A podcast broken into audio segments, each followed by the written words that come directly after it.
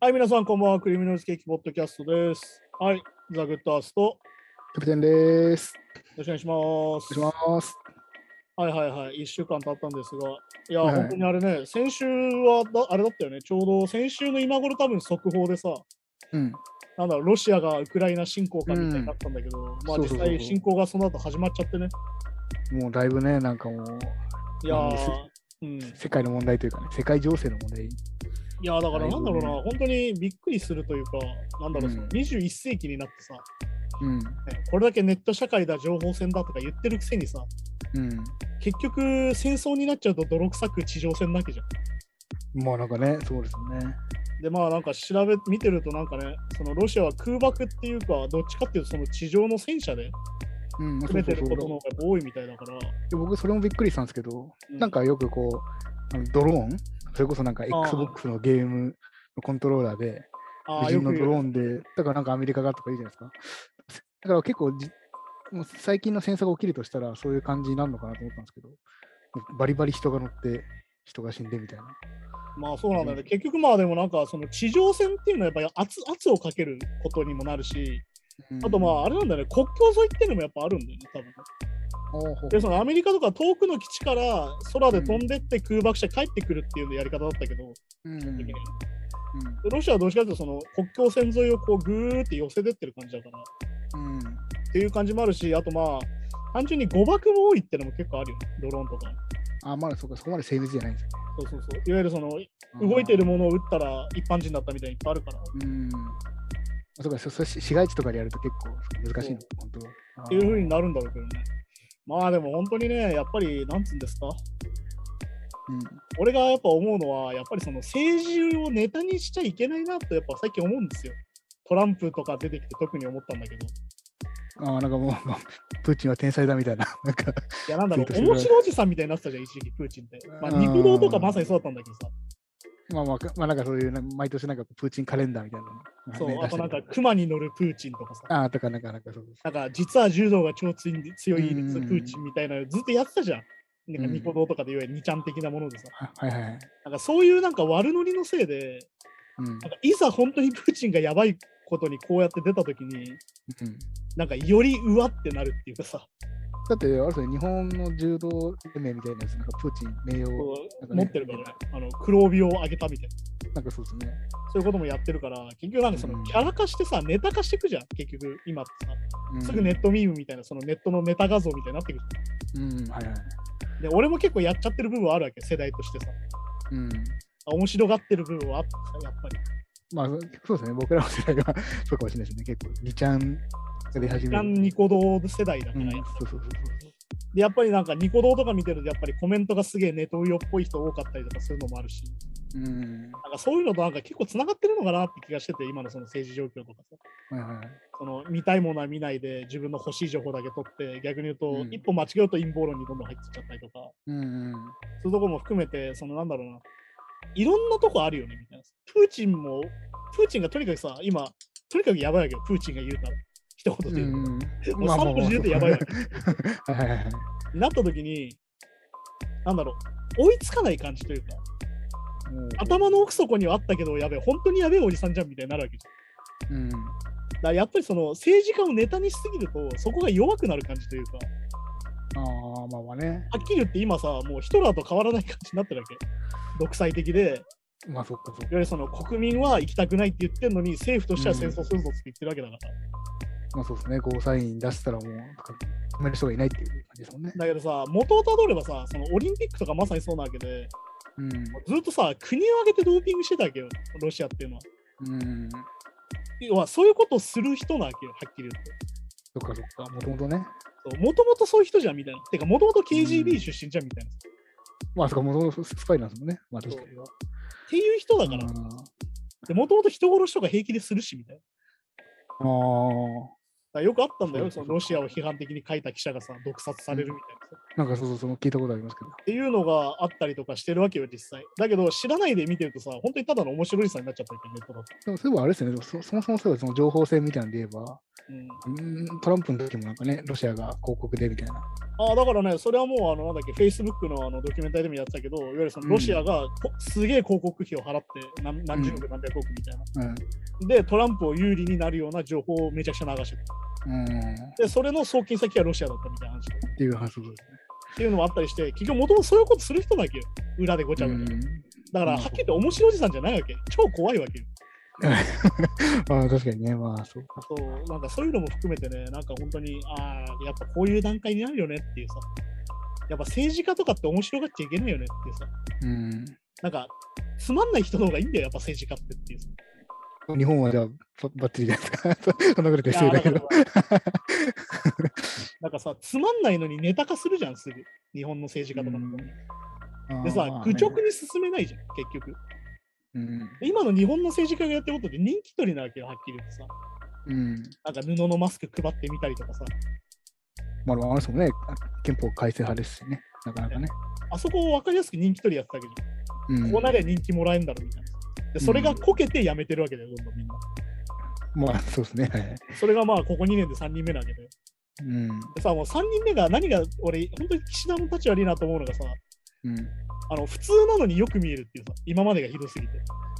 うん、あ会見を開かない、質問には答えない、虚偽答弁するみたいな人だったわけじゃん、今までは。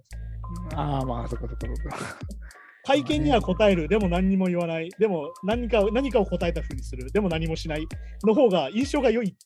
うーん。私なんかまあ、ちょっとササラリーマンっぽい感じの言い方そういわゆる事なかれ主義みたいなさ。うん。でも逆に言うと思想がないから、あの人は、岸田の場合は。そうなんですよね。あ要は、さっき言った国会議員の中の人気取りになっちゃうんだ、そうすると。ーうん。だから極右派からさ、憲法改正しろとか言われてさ、うん。なんか、ああ、じゃあそっちの方が人気出んなら、じゃあ変えますかみたいになっちゃう。結局じゃあ派閥のみたいな感じのなっちゃうのか派閥の中で、いわゆるその、なんだろう、マネーゲームじゃないけど、いわゆるそこの戦力分布になっていくわけよ。で、その中でやっちゃうから、結局政局主義になっちゃうのもそうだし、いわうん。ゆるその、やばい法律みたいなのも、実はこっちの方が実は通りやすいって言われてて、あーええ要はそういうのをガンガン言ってく総理だったら、そこ警戒されて野党も警戒するじゃん。ああ、まあ、そっかそっか。でバンバン自由うん。だけど野党もさ、なんか対話式がどうのこうのとかほざいてるから、確かになんかそういう日本、まあそういう戦略的なのかわかんないですけど、なんかしれっと、あ、この法律決まったんだとか、そうそうそう。なんかね、あ、なんか、あ、雇用保険上がるんだわかんないけど、なんかそういうのとかって、しれっと決めるイメージあるこの前のその検察商法改正の時もさ、話題になったから批判されたわけじゃん。うん。だけど話題にならなかったら批判されるうちに入っちゃうんだよ。受かっちゃうんだよ。そうそうそう、そういうことですよね。っていうことがこれからめちゃくちゃ起こるってことなんだよ。要は、しれっとやられるの。何もしてあ。ないから。うんでなんとなくよくやってんじゃないかなみたいな思っちゃうね。何も起きないから逆に。それともいろんなもんがしれっと民営化されたりとか、そうんそうなかね、ふうになっていくし、だからね、わかりやすいじゃん。コロナ患者数は減ってないわけだから、増えてるわけじゃん、感染者数。うん。だけど、なんか何も起きないじゃん。何も対策しないから逆に。え、いまだにあのベッド数とかってそんな増えてないですか？増えてないよね。はい？結局、増えてないね、病床逼迫が起きてるからね、大阪とかね。ああ。で、結局改善されなきゃじゃん。で、なんか3回目のワクチンもまだ17%とか20%とか言ってるわけです。うん。なんか、あれ？何もしてないけど、何もしてないおかげで結果波風立ってないみたいになったよ、日本は逆にね。うーん。まあでも本当にね、だから気をつけた方がいいなと思うのは、こういうウクライナ情勢がこういう風になってきて、うん。ね、戦争反対っていうのは意味がないとかさ、うん。ね、こういう時に救助があっても何も意味がないのだって言ってる人のことをよく見てた方がいいよって思うわけ。うん。こういう時に威勢がいいこと言うやつ気をつけろなんだよ、本当に。ああ。要は自分が戦場に行くわけでもねえのに、なんか偉そうに戦争を語る人とかを気をつけた方がいいって。ああ、なるほどね。それを本当気をつけなきゃいけなくて、なんかそういうのも含めて考えていかなきゃいけないなとは本当思う。まあでもね、こういう混乱の時ってやっぱね、政治利用とかそういういや、うんだってね、まあまあめちゃくちゃ、使いやすいねワードではありますもんね。本当に俺が大嫌いな橋本徹とかがさ、ね、うんなんかあの、朝日新聞を戦場に送れとか言って、いや、もう何言ってんだお前ってなって。いや、あの、問題じゃないですけどっていうね。でそして、なんか、戦争反対とか言ってるやつは、お前らも戦争に行けみたいな。うん。なんか、お前らがやってみろ的な発想なわけじゃん、ずっとさ。ああ、政治家の時からさ、じゃあお前がやってみろみたいなのずっと言ってるわけじゃん。でそれって政治家の仕事じゃないからってあれじゃないの、そもそも。まあそうそう。お前がやんいけないから俺がやるのが政治家の仕事はずだ代議士だからね。代議士ですからね。代議士です。代弁する人ですからね、俺たちの。うん。いやー、何言ってんすかねって感じなんだけど。まあ、てか弁護士でもそその理屈通んない気もしますけどね。お前がやってあみろだから、あの人が言ってること、実は何もね、うん理屈通らないんだけど、実は。そういうことを言う人がいるわけで、でもそういう人にさ、いいねが何千とかついてたりするわけだしさ。いや支持者はいますよね、でもね。いや、だから本当に嫌になっちゃうなって感じだし、だからでもね、戦争反対っていう意味がないんだったらって話だからね。ね、実際大阪ではめちゃくちゃ人気あるわけだからさ。そうそうそうそう。いや、でもなんかね、なんか結構ね、その年代によって差があるのかなと思ってるのは、うん。なんか TikTok とか見てるとさ、なんかアカウント名にノーウォーとかさ、ウクライナのハート入れたりする人がすげえ多いの、実は若い、うん。アカウはいントでね。うん。で、これってまあ、いわゆるその SNS ムーブメントみたいなさ、うん。SN 上からできる反戦運動なんだけど。そういう人が結構いるのよ。若い子、うん高校生ぐらいのアカウント見てると。うん。だから意外となんだろうな、その LGBT の理解とかもそうなんだけど、若い子は結構ネイティブに分かってんじゃねえかなって気もするのっぱネットから入ってるとかあるんですかね。そうだからネットネイティブだから、そういう人がいるって分かってるじゃん。うん。だからその LGBT が病気だとかさ、そんなわけないってのは分かってるわけじうん。ゃん。ね、人種差別がいけないのも分かってるし。分かってるし。うん。ね、てか、基本的にエンターテインメントってさ、マイノリティの人たちの話だったりすることが多いわけだから、うん。なんかそういうのも含めて、なんか、なんか世代によって結構感じ方違うのかなと思ってて、逆に言うと俺ら世代、だからさっき言ったさ、何でもネットミームにしちゃうネット世代みたいなのも逆に立ち悪いのかなってちょっと思っちゃうわけよ。まあそうですね。ちょっとね、こう。何でもネタ化しちゃうみたいなさ、何でも大喜利にしちゃう世代みたい あ、はいはいはい。なのもなちょっと感じちゃうんで、そういうのは感じですコメント命みたいなね。なんかうまいこと言わなきゃみたいな。まあうまいこと言わなきゃ。まあいやまあでもとにかくね、う愚直に戦争反対って言うしかないんだよってさ、こういう時さ。うん。でもまたね、こういうツイッターとか見てると、いや、なんか、本当はアフリカとかではもっとちっちゃい今後と、なんだっけ、どっかどっかの戦争が起きてるので、そこには目を向けないで、こういう時だけ、ああ、大学校ね。あなたはウイグルのことを言わないのかみたいな。そうそうそうみたいな、そそれって、まあ、そういうことじゃない、それはね、あれなんだよ、そのすり替え論法でさ、それは本当になんていうのかな、議論のテクニックでもあるんだけど、要はすり替えなんだよ。うんいや、言うよと。ウイグルのことは言うよ。てかとりあえず今これ言わせてなんだよ、全部。そうそうそう、別に、なんかそのウイグルを無視してこれはいいって言ってるわけじゃないけど、でもそれってさ、その人言ってるやつの論法なわけよ。うん、いわゆるお前らはそういうこと考えてないだろって言われてるわけ、逆に。なんかそうそうそうそう。でもそれをさ、それだけ鵜呑みにすると考えてないように取られちゃうわけじゃん。逆にその言葉だけ聞くと。あ、じゃあこういうことを言ってる人はウイグルのことは気にしてないんだって思われちゃう。そうそうそうそれって本当に陰謀操作なわけよ、はっきり言って。まあなんかね、そうそう。いや、だから本当に良くないんですよ、それは。あまあまあ、わわかりますよ、そのまあ、例えばこう、あ、こんな戦争が起きるんだってコメントに対して、うんいや別に中中東とかだと別に普通に起きてるよとか、あ、わかるけど、まあ、いや、そんなこと言ったらね、第二次世界大戦以降、戦争が起きてない時期がないからね。ないからあれなんですけど、いや、だからそれってさ、逆に言うとさ、そういうことを言うやつが実は分かってないんだよ。なんかそうそう、別にいいじゃんと思っちゃうけどね、その、でもまあ、そもそも常任理事国がやるっていうのはそもそもね、問題とかもあるし、分かりやすく国連で拒否権を使われて、決議が否決されてるじゃん、今。そうそうそう戦争に対してう。うん。そういうことが起きちゃってるから、目の前でね。そういう事実はあるわけだから、そこはやっぱ考えなきゃいけないし。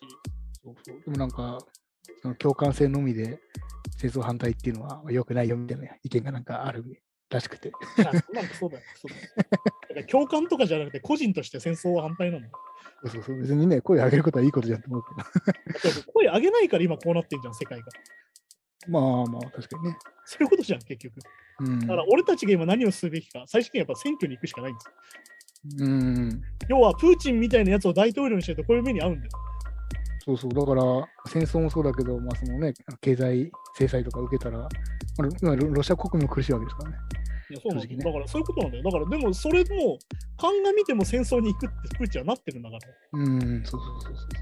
やだからそもそも論なんだよ。だからずっとそもそも論をしてるわけ。俺たちは。いうんや、そもそもやっぱ声を上げるしかないよねって話をするわけ。うん。だから本当にね、そこに関してはね、それしかないんでね、だからそこに関して混ぜっ返しとかね、なんか霊障をぶつけても結局意味はないので、からそれこそね、選挙行かなくて、一部のと、いつも選挙行く人たちが受かってるって長期政権とかになったら、結構まあ、その戦争じゃないから、違う形かもしれないけど、あんま良くないことがそのずっと続くちゃう可能性ありますね。誰も脳が言えないだ。からデフレがずっと続くわけですからね。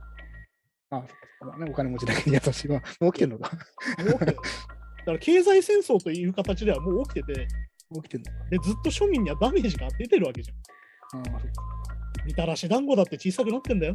スーパーで買うとさ、いや、そうですね。ね、おまんじゅうだって小さくなっているし、まあ、まあ、4個入りだったのが今、3個入りで同じ値段とかね、ありますね。そういうことが起きてるわけじゃん。だけど僕たちの賃金は上がらないわけよ。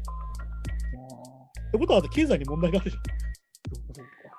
ていうふうに考えたら結局そういうことだし、だから結局その歪みとしてはさ、うん今その世界的な経済制裁よりもその GAFA が撤退するみたいな方がやばいみたいな、うん。逆に言うとグローバル企業に本当に利権握られちゃってんなって感じもあるわけだから、同時に。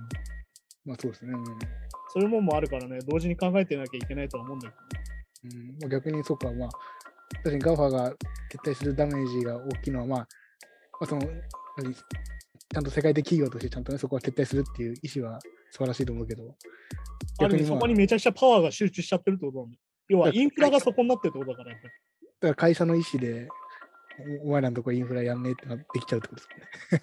だから、これの経営者が逆にもっとさ、分かりやすくプーチンみたいなやつだったら、ウクライナのインフラを止めれるってことだようん、そっかそっか、確かっていうことになるからうん、非常にね、そこのパワーバランスはね、もうちょい保った方がいいんじゃないかなと思ってですね。に。そうか、確かにな。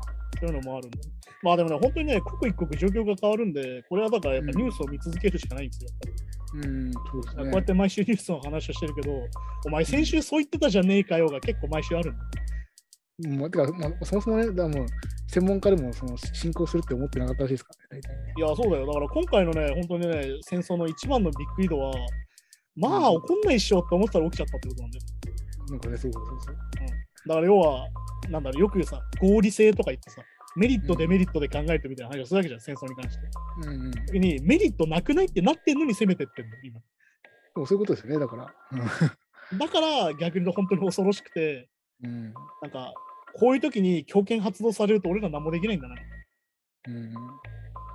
ことにもなって無力感を感じるんだけど、やっぱり声を上げ続けなきゃいけないということもうそれこそ、まあ一番、まあ嫌なのはね、一番怖いのは最最後核爆核とかね。になっちゃうからね。でも、まあここであの過去を共有しせねばいかんとか言い出すやつも頭おかしいから、そういうなんか威勢のいいこと言ってるやつも全員気をつけろとなんだけあ前、布マスクに配っただけで偉そうにしてんじゃねえぞみたいな話だよ。あれは偉そうに、むしろおてんな気もしますけなのに、あの、核の共有の議論をするべきだとか言い出してるわけじゃん、最近。お前、やめてから本当元気だなと思うよ、あいつ。あいつ、本当に。やめてから本当うるせえな、お前ってさ。ど。まあ、本当それがやりたかったんですかね、あの人はいね。やあの人自体は本当はそれがやりたかった。ん。はい、じゃあそんな感じでね、今週もニュースに行きましょうか。はい、1曲30秒の曲を1000曲収録したアルバムをリリースしたイギリスバンド Spotify とのミーティングに招待されるでそれでプレイリストのルールを変更予定というニュースで、と Spotify に公式な使用料率を求めるため1曲30秒の曲を1000曲収録したアルバムをリリースしたイギリスのインディーズバンド The Pocket Gods、えっとイギリスの新聞 i によるとこのアルバムが60万回再生されたことでバンドは Spotify に注目され Spotify が現在和平交渉を追いかけているとのことなんですけど、はいまあ、はい、要はこれはあれですよねこうスストリーミングの再生回数と賃金の問題というか。まあなんだっけ、0.002ドルみたいな話。気になるみたいなかで、まあ、そのさっき言ったうん。30秒再生すれば1カウントになるって話で、うん。じゃあ1カウントで30秒の曲ばっかにしたら、すげえカウントされて、俺らにはじゃあ金入んのかよみたいな話だけど。そうですよね。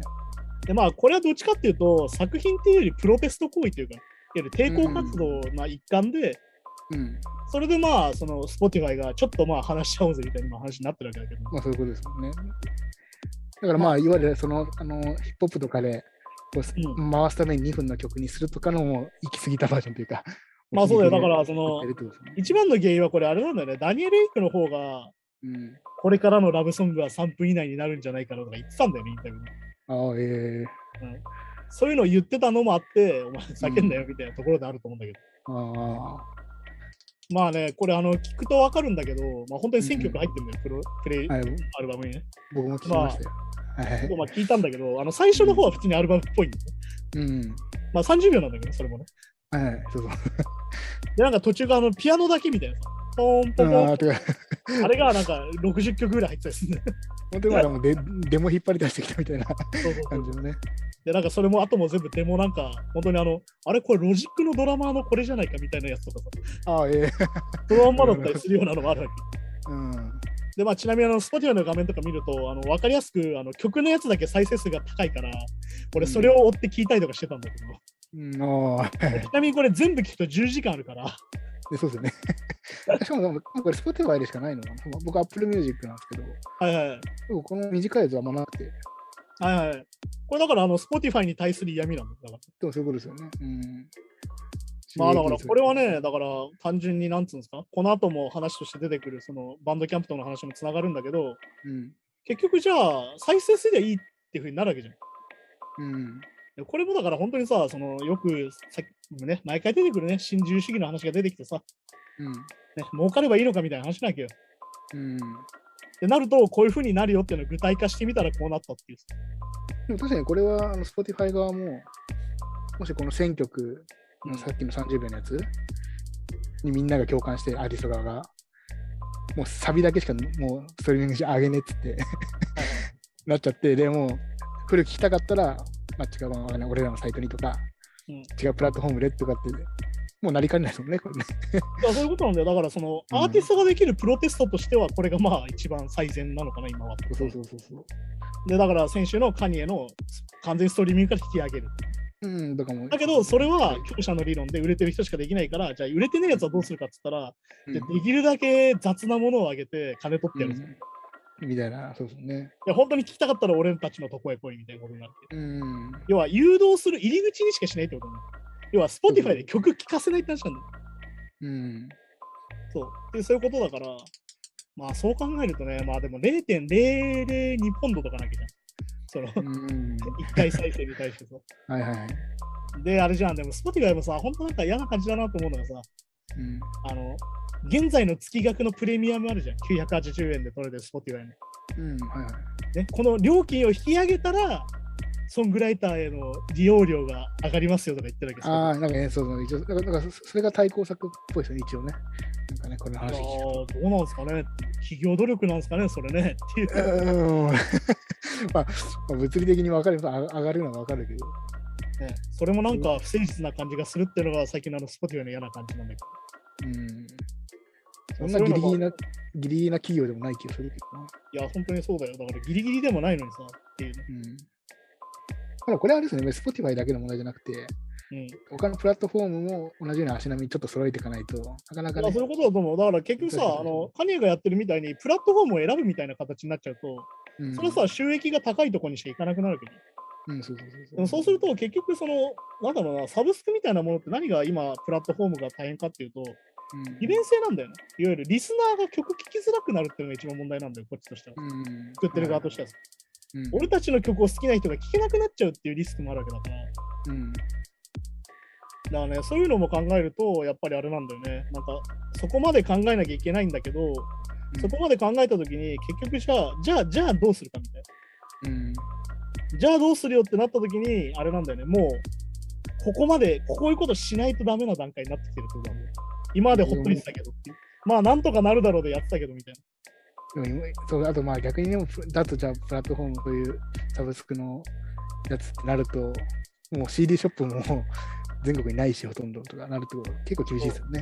いわゆる一回殺しちゃったからね。言ったらフィジカル販売の文化うん、らこれはこの後出てくるそのエピックゲームの話もなってくると思うんで。うん、はいはいはい。じゃあこれ次の話題にじゃあ移ってみますか。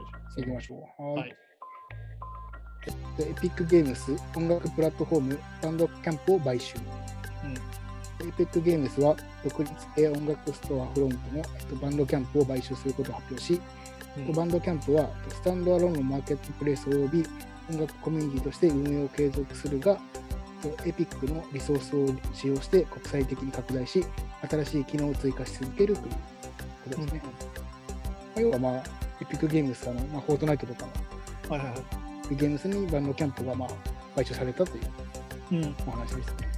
まあだからね、エピックゲームズは、まあ、フォートナイトと、まあ、なんだっけ、アンリアルエンジンっていうそのゲームを作るうんプラットフォームを出してる、っていうか作るやつを出してるところなんだけど、うんあここじここの会社自身が結構まあインディー精神っていうか、うんその巨大プラットフォームと対抗していくっていう精神を結構持ってる会社で、うんまあなんだろうな、わかりやすく話すその、フォートナイトのさ、うんえっ、と、やつはあれなんだアップルから引き上げたりしてんだよね、今ね。なんかそうですよね。一回揉めてましたもんね。手数料で必ず3割取られると。うん。これはどんなものでも3割取られる。そうですよね。はい、はい。で割に合わなくないかっていうので、今引き上げたりしてるんだけど、てか、なんなら皮肉の CM みたいなのを前作ってましたね。ああ、作ったね。だからまあ、結局これもさ、ユーザーの利便性でさ、うん。まあ、Apple Store 行けばとりあえず何でもできるみたいなところじゃなくなるわけ、今度。いわゆるハードルが1個上がるわけじゃん。それでどうなんだとか言われてるんだけど、でもやっぱ作ってる側としては、いやいや、これでさ、Apple のさ、加減で俺たちのソフト削除されたりするわけじゃんみたいな。まあそうですね。はいはい。なるんだったら俺たちでやった方がよくないみたいな。いわゆるまあ、ななんだろう、正しい意味での中抜きなのよ。うん。今、中抜きって言葉がさ、関係ないですよ。中抜きって言葉がさ、今、言葉が間違ってて、本来の意味がなくなってきてて、うん。なんだろう、手数料取ることを中抜きって呼んでる。もともとはさ、手数料を引いてるところを外してやるのを中抜きっていうの。あ、手数料、あそこも手数料取ってあるのにそれ以上に取ることってことあ、違う、手数料を取ってる会社を通さないで商売することを中抜きっていう。いわゆる中間業者を抜くってことだから。あ、まあ、いまあ、いわゆる闇営業とか直輸営業みたいな。てか、本来のその商店と生産者が直接営業するみたいな。そうかそうか。そんなっていうのを本当は中抜きってもともと言ってたんだけど、もう意味変わっちゃったねって話。結構ね、あー使い方がね、確かに変わってます。っていう話で、まあ、まあだから、もともとエピックゲームはそういう精神でやってるから、うん。まあこのバンドキャンプを買収するって話もそのままだと思うんだけど、まあ、バンドキャンプっていうのがまあどういうものかっていうと、まあ、バンドキャンプっていうのはその、なんだろうな、いわゆるそのバンド専門の商店みたいなところで、まあ、なんか洋服でベースとかみたいな。まあだから個人商店のいわゆる EC サイトみたいなののバンド版って感じなんだけど、まあ、それがあのデータも売れて、いわゆるアパレルとか T シャツセットのバンドルセットとか、まあ今日俺、うん。ナインチネルズセットですけど、おお、最近買ったやつなんだけどさ、なんかそういうのも含めて売れたりするわけ。うん。で、それの利益率がすごい高いのよ、バンドキャンプって。そうですね。もともとまあ82%とか言われててさ、その売り上げの、その本人たちにバックするね。はいはい。だから結構そのアーティストに優しいうんプラットフォームとしてまあ有名というかうんやってて、最近だとそのコロナ禍でバンドが大変だっていう、その音楽業界が大変だっつうので、うんあの Bandcamp Friday っつってさ、手数料ゼロの日を作ってたの。ああ、ありますね。うんそうそういうのを作ったりとかしてて、まあ、積極的に支援していく形にを取ってるんだけど、アーティスト側をね、クリエイターが作ってるんだけど、まあでも、限界があるわけよ、規模として支援の。まあまあ、確かにね、なかなかね。要は、アーティストに返すってことは会社は小さいから。うん。要は、手数料が低いってことは、単純にその会社自体が大きくはならないから、なりづらいから。さっきの Spotify の逆だけど、まあ、収益率は低いってことね。そういうことなんだね会社としては小さくなっちゃうから、さっき言った Apple とさ、Spotify とか Google ストアとかになると。うん。なんだけど、じゃあ、これをもっと広げて、もっと世界的に使ってもらえるようにしようってなると、うん。このエピックと組むって形っていうのは、ある意味、まあ、理想というか分かりやすい方にはなるんじゃないかなと思うんだ結構まあ良くなるっぽくていいなと思うんですけど、なんか結構こういう買収、でも買収された後に、うん。いや、バンドキャンプで本来違う理念だったはずなのにとかってよくあるじゃないですか、そういうのって。はいはいはい。もうめちゃめちゃもう、まあまあ、当然まあ会社を買うっていうのは大体、その利利益を上げるために買う場合が多いから、うんうんうんそれこそスポどんどん Spotify みたいな利益率になっていくみたいな。ああ、下がっちゃっててね。そうそうそうそう。ありそうだけど、まあでもね、エピックゲームズはまあ、ちょっとまあ理念も近いから良さそうですよね。まあだから、バンドキャンプが言ってるのは、いわゆる公正でオープンなプラットフォームを作るっていう話をずっとしてて。はいはいだからそのエピックバンドキャンプみたいな多分形になるんだけど、うん。だからフォートナイトとかアンリアルレンジンの第3ブランドとしてバンドキャンプにしたいという話をしてる。うん。だこれがまあ広がってくると、まあでもバンドキャンプってさ、だからその今、英語でしかできなかったりするわけよ。日本語対応してなかったりするの。ああ、そう、あ、そうそうでしたっけ？その完全なる日本語対応はしてなかったりするから、そういうのが多分その多語多言語対応になって、うんもっと登録が簡単になってとかあると思うんだけど。うん、あとどうですね、あともしかしたら、あフォートナイト内でライブじゃないけど、そんな感じで、あそうそうそう。だからそういうのがバンドキャンプを通してできるから、さっき言った、その、前話したじゃん。その、なんだっけ、セカンドライフとかさ、メタバースでライブするとか言うけど、結局売れてるアーティストしかできなくないって話してたんだけど、はいはい。それがバンドキャンプの一存でできるようになるかもねって話そうですね。それはいいですよね、確かに。そういうのを考えると、いわゆるそのバンドキャンプを発展させるってことを考えると、うんこの買収はある意味いい買収なんじゃないかなっていう話もあったりするんだけど、うんまあでも良くも悪くも、まあこれでさらに個人商店は死ぬよねって話にも実際にはなるから、うん、まあまあまあまあまあ。だからその、なんだろうな、全部いいかっつったら、それはさ、もう何度も言うけど、何だってそうなんだけど、複雑なシステムでできてるからね。うん、てかやっぱ、まあ、そもそも、やっぱそのマーケットってやっぱ限りがあって、そうそうそう。だか新しいのが出てくるってことはどっかがやっぱね、なくなってしまうっていうことでもある。ら結局、その、いわゆるさ、Google と Apple がさ、いわゆる占めてるわけじゃん、アプリの業界とかはさ。まあそう選択肢が2個しかないっていうのはまたね。なっちゃってるから、まあ、そこに対してのプラットフォームを新しく作るべきだし、うん。そのゲームの提供の拡大だったりさ、エピックだったら、はいろんな人により届けるようにしたいしって話だから、まあだからさっき言ったフォートナイトナイトのライブみたいなのがもっとハードルが下がってね、誰でもできるとかさ、うんうん。もっといろんな人ができるなればもっといいし、だ結局あれなんだよね、そのなんか依存してるんだよ、今、結局。プラットフォーム商売にみんな依存しないとさ、利便性が取れなくなってるわけ。そうそう。です。さっきも言ったように、その依存して、じゃあやっぱ気づいてやめようと思っても、もう戻る先が潰れちゃってるっていうね。いや、そう。うん、なくなっちゃってるっていう。そう単純にレコードストアがもうないしみたいな話。そうだからまあバンドキャンプを使えば比較的直接これなんだろうな、レコードのバイナルを買ったりとかさ、うんいうのも簡単になるわけよ。だからまあね、ナインチネイルズが分かりやすく、一番先にそのメジャーアーティストとしてインディーズに戻るっていうのをやったんだけど、大々的に。うんで結局、それからレコード契約だけはメジャーとするようになったのよ、逆に。うんツアーとかは全部個人でやるけど、うんレコード契約だけはレコード会社で取るってなったんだけど、それは結局流通の問題だった。うんまあいわゆる全世界の CD 屋に置こうと思うと個人じゃ無理ってなった。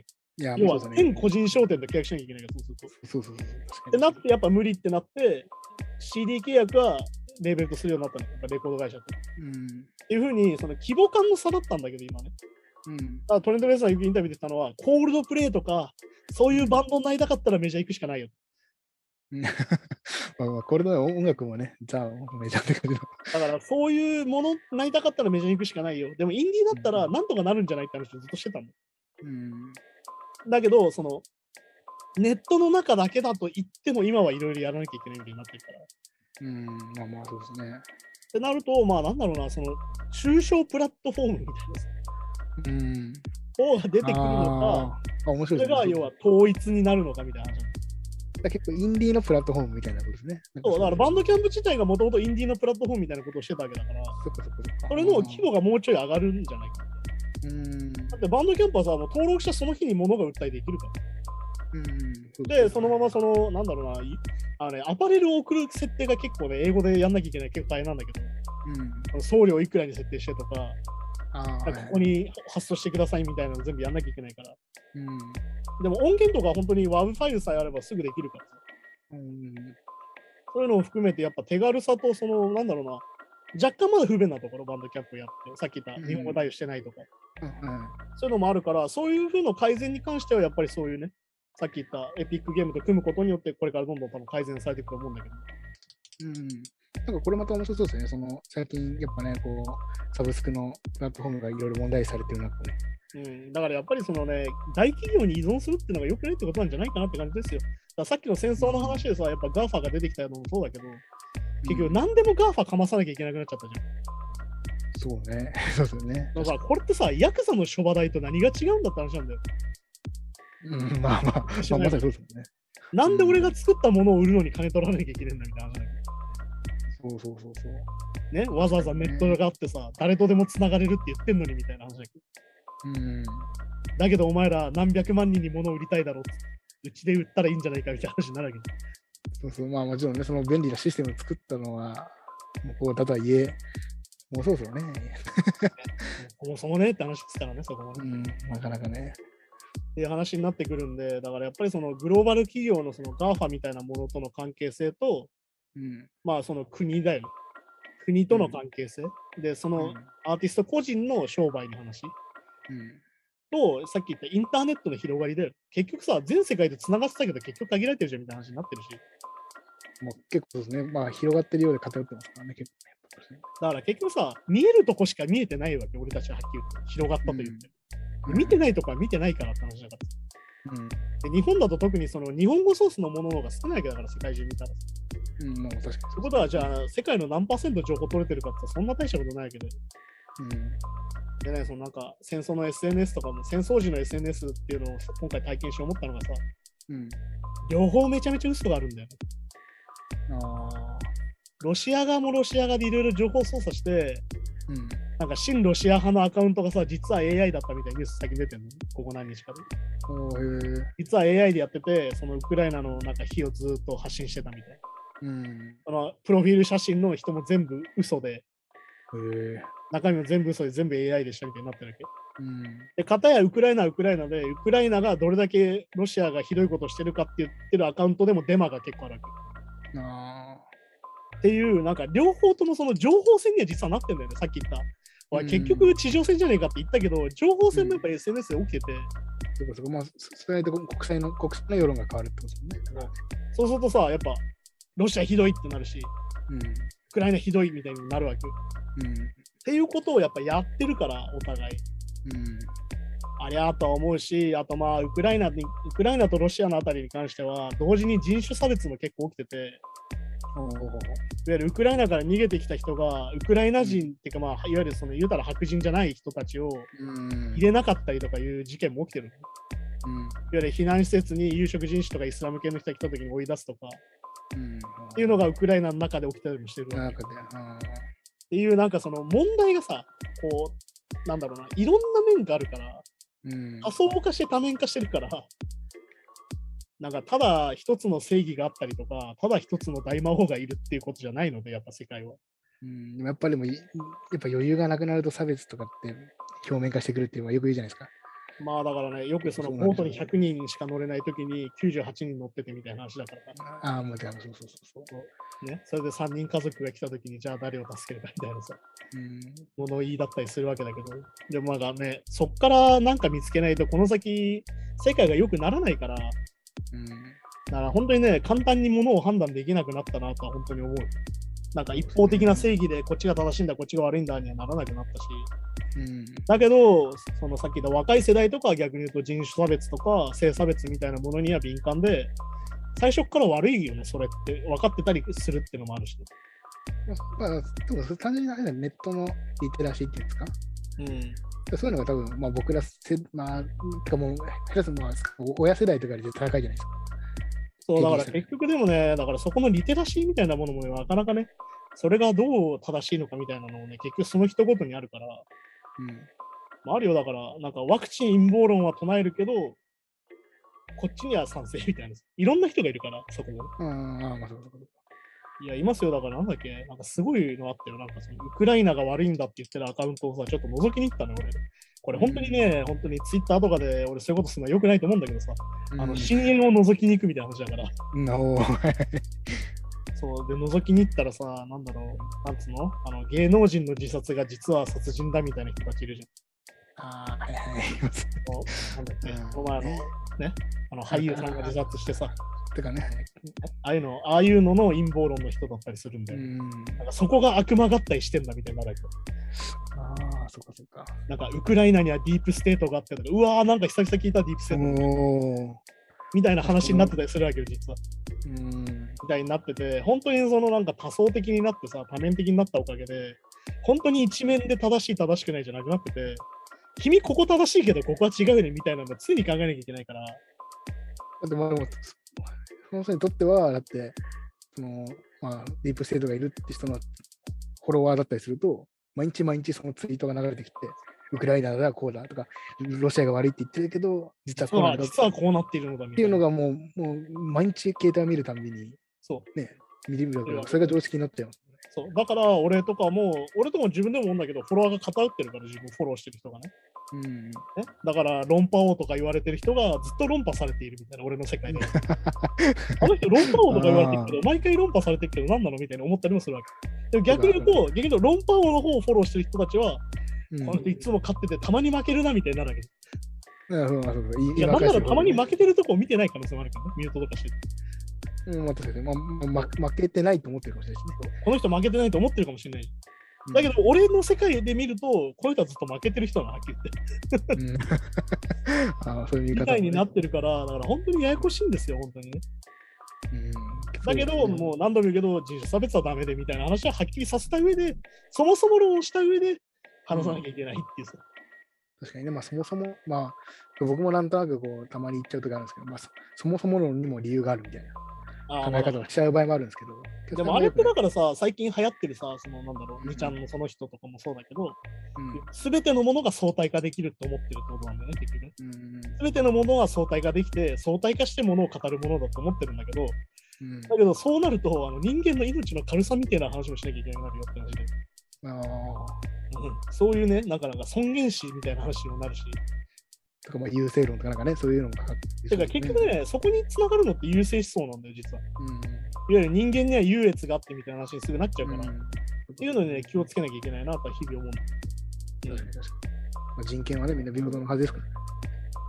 いわゆる俺たちからそのインディーズの人たちからするとさ、その中小プラットフォームは上がってってほしいし、うんね、 GAFA の人たちは正直、もうちょい下が下げてほしいんだけど、うん、まあそう確かに。すると単純にリスナーからするとさ、音楽を聴くだけの不便になるんだよ、はっきり言うと。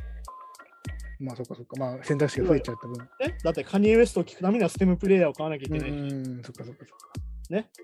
なんだっけ、アーティストによりよく払うんだったらバンドキャンプで CD を買わなきゃいけないし、だからふフル聞くなら、てか、ななれなったとしたらそうですね、確かだからドルピーアトモスで聴きたかったら Apple Music で聴かなきゃいけないし、みに。たいな。うんうんっていうふうに、その、プラットフォームの、その、なんだろうな、強いポイント、うんその、売りみたいなものを強くしていかないとダメなんだ、差別化していかなきゃダメなんだってなると、リスナーにははっきり言って不便になるんだよ。確かに、まず3つも4つも登録しなきゃいけなくなっちゃったりしますね。そうですね。でもね、そもそも CD を買って CD をプレイヤーに置いて音楽を聴くって声がどれだけ不便かって話だから。もともとそういう時代、確かに僕らがね、やってたことってどれだけ不便かって言ったらね、レコードを取り出してさ、そうそうそう。抜いてこう置いて、針を落としてっていう。で、再生とか逆再生とかできなくて、曲飛ばしもできないとかなってたわけだから。てかそうですね。だからまあ、なんなら別にその音楽を持ち歩くって時代も。最初なんか、ツタヤとかで CD 借りてきて、それを入れて、なんならものによっては自分でアルバムとか曲も入れてとか。あら結局その、なんだろうな、便利なことによって思い入れがなくなったっていうのは絶対あると思うよ。手軽さによってねうんそこが失われたっていうのは絶対あると思う。やっぱり。うん。やっぱそこも含めてやっぱり考えなきゃいけないから。まあでもね、人間ってね、一回便利になるとすげえしんどいんだよね。不便になると。うん。俺ね、それがね、それだな、まさにそれだなと思うのはね、データ通信制限がまさにそれだと思ってて、うん。はいすげえ遅く感じるじゃん、うん。通信制限。はい。でもさ、3G の頃ってあれぐらいだったんだよ、そうなんですよね。そうそう、本当そう。で考えるとさ、って感じなんだよ。てか、なんだガラケーの時なんか、ねなんかサイト開くのに普通に時間かかるのは当たり前というか。いや、本当だよね。うん。いや、だから、いや、文明は戻れないみたいな感じですかいや、ことだからね。で、そうなるとやっぱり新しく作っていくしかないから、さっき言ったその、うんお互いのプラットフォーム戦争になるんですよ、多分。そうか。なるほどまあ、でもねアーティストとしてはね、とにかく聴いてくれよって話だからさ。うん。とにかく音楽聴いて音楽で収入くれよって話をしてるわけだから、ずっとね。まあね、だからまあその一曲作る、さっきまあ、作るのが労働ってか考え方は良くないかもしれないけど、うん。まあ言ったら時間と労力かけてるわけじゃないですか。うんそこにする対する対価がね、なかなか返ってこないと、まあ実際続けていくのも大変っていう。まあね、よくあの、あれじゃん、なんかあの、ネタ画像であるじゃん、それこそ。ネットミームでさ。うん。あのニーブの、ニーブの何百万かかる卓でレコーディングして、ギターが3000万ドルでみたいな、3000ドルでみたいな。聞いて、最終的にあの5ドルの iPhone のイヤホンで聞かれるみたいなさ、ああ、みたいなね。あれも、あるまさにそうですもんね。まあ、確かに。っていうのもあるわけだから、だからやっぱね、その都度考えるしかないんですよ。だからこれをね、うん続けるのが大事なんで、逆に言ううん、そうですと。ね。まあ、だからこうでもないっていうの。今、だから転換期って感じですね。だからまあ、いや、本当に転換期だと思う。だから、要は便利になりまくったわけじゃん。超便利になって、なんか便利になったけど、こういうとこ不便だよねってとこなんだと思うよ、逆に言うと。うん。便利になりすぎていろいろ失ったよね、みたいな。私やっぱ音楽聴く楽しさとかもね、だからそれこそまあ、まあバンドキャンプでつつながりじゃないですけど、まさにその普通普通のキャンプあるじゃないですか。うん。はいはい。とかでまさにあの無駄な行為をすることによって楽しいというか、いや、余暇だからね、結局。だから、よく言うけど、人間の余裕がないっていうのはまさにそれで、うん。余暇がなくなってきたことによって、結局そこが楽しめなくなってるから趣味が減ってんだよ、多分。そうそう。だからまあ、だって料理で言えばコンビニで食った方がそれはなんならうまかったりするけど、まあ、下手くそながらも自分で火やって食うあれがうまかったな。まあでも何でもそうじゃん。多分さ、どこでもドアができても同じだと思うんだよ。ああ、そうかもしれないですね。うん、そう、電車に乗る時の景観がなくなるみたいな話だから。うん。旅行のワクワク駅の周り以外何にもいらなくないみたいな。確かに確かに。まあ、そうっすよね。でなるから、そのね、特に常にね、なんだろうな、足し算引き算をずっと繰り返してるから、うん。でいう、そこのポイントもあるから、まあ人間って結構無駄好きなんですね。なんだかんだ。便利を求めるけど。にあの心の余裕って結局無駄なことだから。そうかそうか。だ逆に言うとあの、お金はないけど時間はある俺たちが一番強いみたいな話でいいんですよ。別にうん、まあ確かに。俺たちには悪いけど心には余裕があるよっていう。確かに確かに。悪いけど。まあ、まあ、自由にはまあ確かに。まあね、そうですよね。まあ、働き詰めでお金あるけど、お金は稼げてるけど、まあ確かにね。っていう趣味がない話なんで、趣味がない人たくさんいますからね。そんな感じで来今週の映画コーナーをやっていくんですが、まさにそういう話ですな、これはな。ななるほど。まさにそういう話です。お金はあるけどって話ですよね。別に今日なんか全然意図してないけど、今日でできたいろんなテーマがあ そうですよ。まさにここに出てくる主人公の人は、まさにプラットフォーム商売の帝王なんですから。そうなんです。キングオブキングなんですから、言うたら。で、さっきのなんかあのロシアの情報操作の時も Facebook 使われたとかね。そうなんですよ。まさにね、渦中の人なんですよね。なるほど。渦中の人なんですよ。いろいろ集約してますけど。そうはい、そんな感じでね、今週は映画コーナー、デビッド・フィンチャーのソーシャルネットワークにそうです。まあ先週、そうですね、なんかデビッド・フィンチャー、その、入って話でね。まあ、セブンとファイトクラブファイトクラブに続いてなんか紹介してくれって感じで、まあ、そこの映画を見てきたんですけど、はい。ななんかそうですね、なんか、まあ、しょ率直あの単純に見たあの本当の表面的な感想としては、はいはい。そのクリードとか、うん one、two、まあ、ロッキー4とかも見た流れで見たんですけど、はいはいそれと比べるとなんか、あんまり 熱さみたいなのとか、こうグッとくるものみたいなの ちょっと全然ない映画だったんですよ、正直ね。まあだから、これが面白いのがさ、うん。サクセスする話ではあるんだよね。そうそう。多分そうなんですよね。頑張って成就する話ではあるんだけど、そう、ささそうどんどんどんどんその、ねなんか成り上がるみたいな話は確かにまあ捉え方によってあるんですけど、だけど描き方が、うんそう、描き方と角度を変えればって話なんだよね、まさなんかそうなんですよね。なんかこう、に。まあ、主人公がまあね、ちょっとこう、まあ、なんなんですかね、感情移入、普通の人はなかなかできない感じの、はいはいはい。まあ、作作りというか、そのキャラクター設定になってて、まあね、だからそのザッカーバーグ本人が認めてないわけですよ、この映画は。うん、俺俺じゃないって言っただけ。うん、まあそりゃそうだよねってなるね、この映画を見るとね。ね。これ俺だってなったらそりゃ本人怒るわなみたいな話で。あそうそうもしさ、もし自分で、もしキャプテンとか俺とかではい点を書かれてさ、こういう性格ですって書かれたらちょっと嫌じゃん。もうめちゃめちゃ嫌ですね。いや、俺そんな嫌なやつじゃないよみたいになるいや、思いももっと熱い思いとかあるけど、と思って。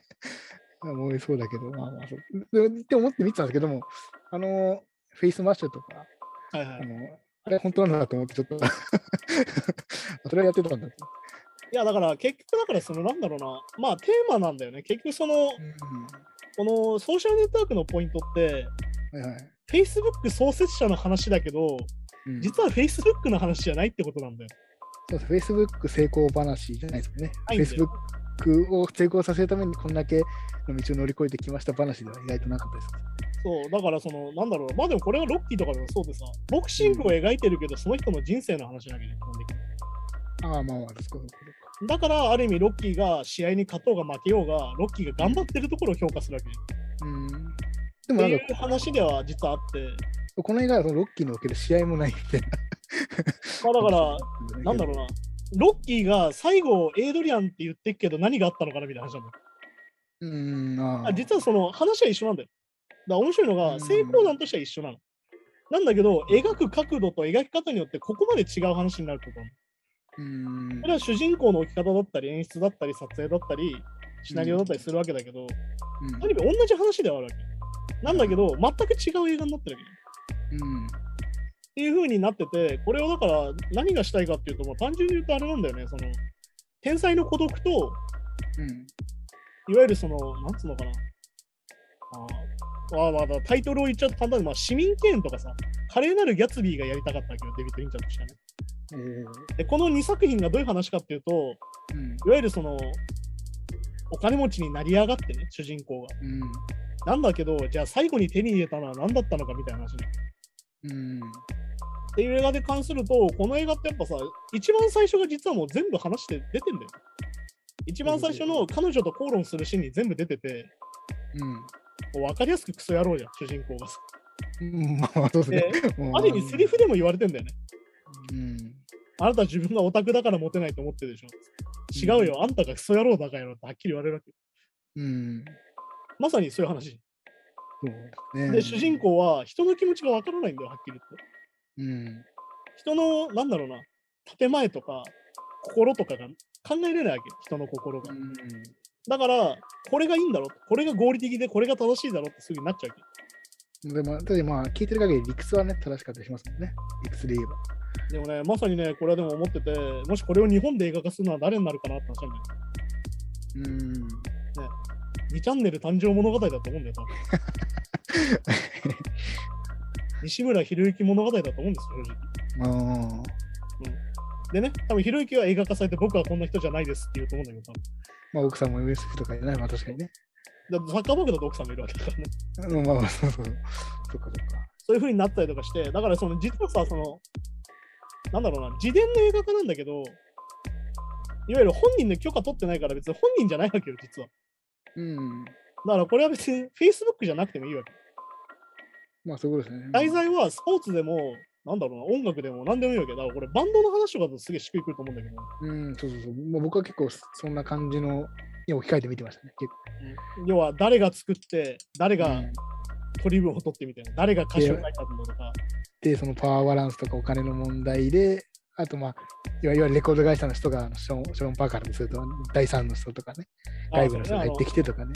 そう、ナップスターを作ったショーン・パーカーってやつが、ね、ジャスティン・ティンバーレイクがやってる役で出てきて、うん。まあ言ったり山師なの。うん。まあだから、スティーブ・ジョブスだったらどっちかとこっち側なと思うんだけど、多そうですね。いはいあったりするんだけど、そういうのもあったりとかして、結局その、主人公がさ、なんだろうな、自分の作ったものが素晴らしいものとしてあって、うん。なんだろうな、この中でずーっと彼女を気にしてるんだよね、そのオープニングに出てきた、自分のことを振った彼女のことをずっと追いかけてて、彼に、彼女に認められたくてこれをやってる感じに描かれてるんだよ。うん。で、結局、いろんなものを、いわゆる帝国を作るわけだよ、エンパイアを。うん。マイエンパイアを作って、ザ・フェイスブックがフェイスブックになって、うん。ね、株価がうなぎ登りでね、うん。みたいな話をしてるんだけど、結局じゃあ最後どうなったかって話なんだよ、これはね。うん。で、ちなみにこれ、あの予告編で、クリープの合唱バージョンが使われてるんだけど、レディオヘッドの。うん。はい。で、クリープがまあそういう歌なんだよな、うん。クリープっていうのがまあ、キモいって意味でさ。ああ。まあ、歌詞で言うと、まあ、君はスペシャルだけど、俺はスペシャルじゃない。うん。俺はキモいやつだ。うん。君にこと足らん人間だと。うん。だけど僕た、僕はなんとかスペシャルになって君の元へ行きたいみたいな話だけうん。ど。あある意味そのままで、その話で。まあまあ、そうですね。確かに。その中で描かれていくわけで、そのザッカーバーグとして描かれていくんだけど、うん。ら言うたらまあ、さっき言った成功とは何かみたいな話で、まあ、はい。まあだから言ったよね、その金はあるけどみたいな話。だからもう、だから本当になんか、どんどん人から離れ、周りから離れてって孤独になっていくのと比例して、Facebook がめちゃくちゃでかくなっていくっていう、なんかそのね、要は嫌なやつになればなるほど成功そう。そうそうそう。そうなんですよ。そうだからそういうのもめちゃくちゃよく描けてるし、まあこの演出とかもすげえよくてさ。うん。まあとにかくこれ会話劇なんだよ。そうセリフは多かったですね、確かに。でずーっと喋ってんの。最初だから、あの、セリフも多いし、なんか、その、裁判のシーンと実際のうん時系列がすごいこうぐちゃぐちゃというか、入れ替わったりするんですけど、最初混乱したんですけど。まあだからこれもさ、その最初、だから先週言ったみたいに、もともと4時間ぐらいあったんだよ、脚本でだけど。うん。それを全員早口にすることによって2時間に収めてんだけ2ど時。間ね。はいはい。でまさにそういう話やん。では、間が詰まってんだよ、全部。そうそうそう、そうですね。確かでもさ、今これ見るとさ、今の金持ちみんなこんなやつじゃんって思っちゃうのよ、ちょっとね。うん、なんか まあか、まあ、まあね、まあそうまあねよくまあ冷そのね、会社やるには冷酷な判断が必要だみたいなのよく聞くけど、いわゆる自己責任至上主義みたいな人ってこうやってできてくんだなってちょっと思ったよ、それ。あお前がやったのがいけないんだみたいな話ね。お前がやったことでこうなってるんだろうみたいなことを言う人たちに近い感じがするんだけど、まあでもこの中で、そのなんだろうな、描かれるのってどっちかっていうと、さっき言った天才の孤独っていう部分はあって、うん、自分が理解されないっていう話なんだよ。うん、自分がどんなに頑張って成功して、自分がいいと思うものうん、を作っても、周りに理解されなくて、どんどん孤独になっていくって話なんだよ。うん、で、それがさっき言った成功と比例して、自分がどんどん孤独になっていくっていう。なっていくと。うん、で、これって結構さ、成功したら人結構みんなって、うん、まあだから、この前回も話したこのトレント・レズナーがね、ナインチネルズに今回サントラを担当してて、まあめちゃくちゃいいサントラだと思うんだけど、これ自体。うん、そうですね、はい。まあ、トレント・レズナー自身がインタビューで言ってるのは、これ俺かと思ったって話だうん、あこの中で描かれるザッカーバーグが自分に見えた。うん、でも逆に言うと、最初 Facebook ってダセえと思ってたからみたいな。ソーシャルネットワークとかダセえよって思ってたから、うん Facebook の映画化デビッド・フィンチャーキレも狂ったかと思った。ああ、だけど、脚本読んでみたら、これ Facebook の話じゃねえじゃんと。うん、俺たちの話じゃんみたいに思って受けたって話してるんだよ。ああ、っていうのはまさにそういうことで、さっき言ったククリエイターとして成功していく話と、要は何でも置き換えれるってことなんだよ、実はこれは。映画の題材ってさ、自分に置き換えてやっぱ見るわけ。うん、その主人公だったりとか、ライバルだったりとか、親友だったりとか、彼女だったりとか、いろんな人に気持ちを置き換えてみたりするわけよ。うん、だから俺たちは音楽をやってるけど、ロッキーっていうボクサーに感情移入するし、うん、っていう話、ね、アドニス・クリードが俺だって思ったりするわけで、まあ、ソーシャルネットワーク見てると面白いのが、この中のキャラクター、誰に感情移入するかっていう感じで見ると、結構自分の考え方とか、うん、そのポジションみたいなものが分かったりするかもねみたいな分析があって、結構それは俺面白いなと思ってうん、僕らがその、あれですね、あの、ザッカーバーグの相方、相方っていうか、最初のね、親友とかの方が、まあ、まあ、わかりやすく感情移入しちゃいます。まあ、でも、あまあ、正直あそこに感情移入する人が多いと思うんですけど。そうそうそう。だから、ん逆にさ、なんでこいつに乗れないかなんで、ザッカーバーグに乗れないかっていうと、うんエモーショナルの部分が全然出てこないの、映画の中で。というか、なんかも、もっと言えばさっきのその、クリードの話じゃないけど、うん。確かにその、い描き方とか、まあ、その、せ何？成功していくとか、なんか一緒とはいえ、うんなんか、ザッカーバーグライバルが出てこないですね。なんかね。あだから、うんこれはさ、その、なんつうのかな、まあ、それはボクシングはライバルがいて、た対戦相手がいるからなんだけど、うん、いや、なんかほら、ほ他の企業にとか、なんか、そういうのは、そうじゃなかったからかもしれないけど、まあだから、そこはさ、自分たちが音楽を作ってる時とかに近くないって話なんだよ。まあそっかそっか、相手を意識してないから。要は音楽とか文章とか絵を描いてる時って敵はいないんだよ。まあ確かにね。要は誰々に対抗して作るとかはあるよ。うん。こういうのが作りたいとか、あいつを見返したいとかはわかるよ。うん。うん。だけど具体的に敵がいるわけじゃないんだよ。まあ確かにね。だからこれはものづくくりの映画にはなってるわけよ。うん。うん。そういうことだよね。だから、さっき言ったキャプテンが、その、なんだ、親友の、あの、アドリュー・ガーフィールドがやってる役に感情移入するってのはまさにそういうことだし、うん。エドワルドか。エドワルドに感情移入するのもそうだし、俺はでも逆に言うと当時見てて、ザッカーバーグにちょっと共感するところはあったんだけどね、逆に言うとね。それは多分俺が作ってて、なんだろうな、これでも、ナインチネルズでもそうなんだけど、要は自分の気持ち分かってくんねえなら自分でやるよって、ね、気持ちが結構俺も持ってて、うん。だからまあバンドじゃなくて2人組でやってたりとか、うん。要は1人でデザイン考えて曲も作ってアートワークも作ってみたいなことをやるうん。人間だったりするから、逆に言うとザッカーバーグの気持ちは分かったりするわけ、この映画の中で出てきてね。はい。っていう風になったりするから、やっぱその人によって見てるポジションがやっぱ違うんだよ。うん。だ逆に言うと、嫌なやつだなって思われるわけじゃん、その普通に見てたら、主人公は。うん。だけどはい自分の作ったものを誰かに取られたりとか、奪われるみたいな脅迫観念って誰しもあるわけよ、もの作ってると。うん。うん。まあ、それはわかりますよ。うん。自分が作ってたら誰かにパクられるんじゃないかとか、誰かがもっと素晴らしいものを作ってるんじゃないかとかって常に思うわけじゃん、作ってる最中に。まあ、色変えられたくないとかね。ありますよね。そだから怖いんだよ。うん。そこの恐怖とずっと彼は対峙してるわけよ。うん。だからすごいそのものを作ってる人は結構そのザッカーバーガーに共感できたりするんだと思うんだけど、うん。逆に言うと、さっき言ったアンドリュー・ガーフィールドが演じてるそのエドワルドはすごいエモーショナルなわけよ。とにかく感情と、そして友達だろっていうのずっと。うん。俺とお前は友達だよなっていう。で、そこが彼との違いなんだよ。うん。彼は別に友達とは思ってないというか、うんじゃあ友達だからどうとかじゃないってことなんだよ。ザッカーバーグの中で。うん。それはなんでかっていうと、自分の作ってるものが一番大事だから。うん。友達だろうが何だろうが自分が作ってるものが一番大事。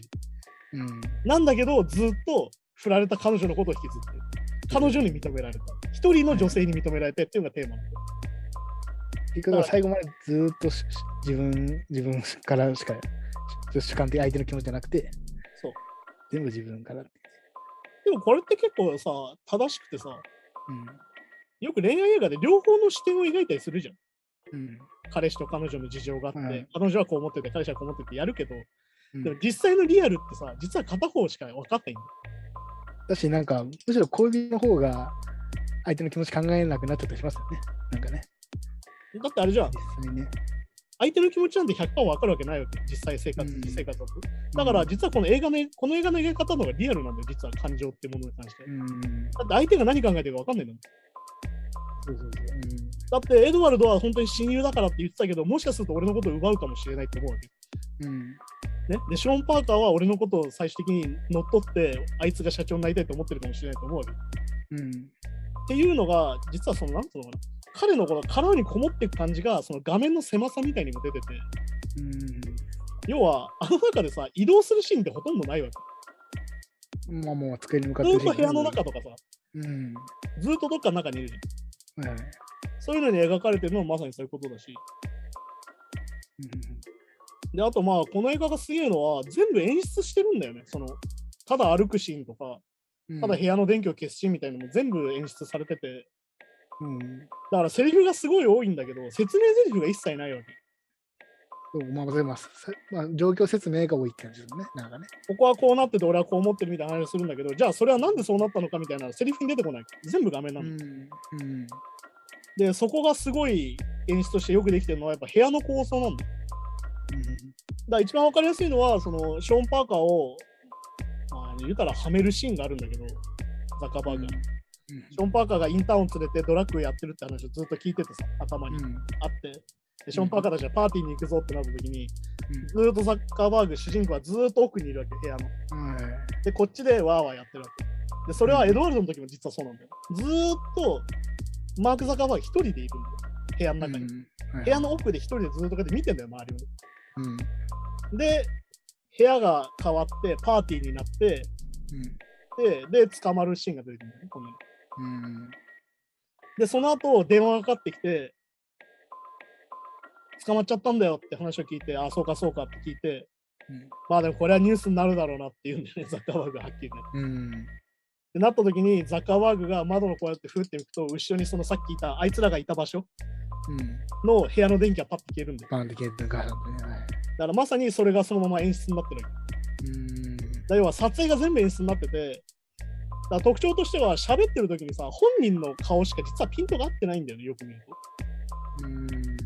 アップになった時に、とにかく本人の顔しかピントが合ってない。で、後ろのやつはずっとボケてるの。うん。ってことは、要は、その主人公もそうなんだけど、ずっとこうなってるってことなんだよ、視点が。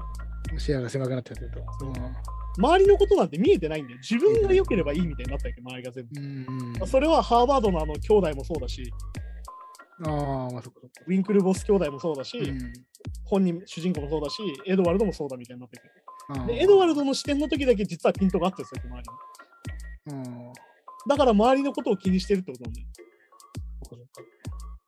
ていうことだったりとかでいろいろこう演出があっうんて、あと一番すげえなと思うのは、このアーミーハマーっていうあのウィンクルボス兄弟をやってるやつがいるんだけど、うん。あ実際兄弟な双子ってことですか？双子。の。役者が実は兄弟なんだけど、実はすげえ変なことしてて、うんアーミーハマーっていう俳優の顔だけ抜き出してて、兄弟ね、実際。弟もいるんだよ。実際弟と二人で演じてるんだけど、うん顔だけ兄貴の顔を一緒にしてるの。ああ、じゃあ、あれ、顔合成？CG の？合成なの顔ああ、あいや、実際は普通普通の兄弟で双子じゃないです。双子じゃないの？普通の兄弟で2人いて、で顔だけ兄貴の顔を全部貼ってるえー、そういうこと？の。でもそうすることによって、変に、変にシンメトリーなんだ、あの画面。ああ。で、あそこでやってんのよ、あれだよね。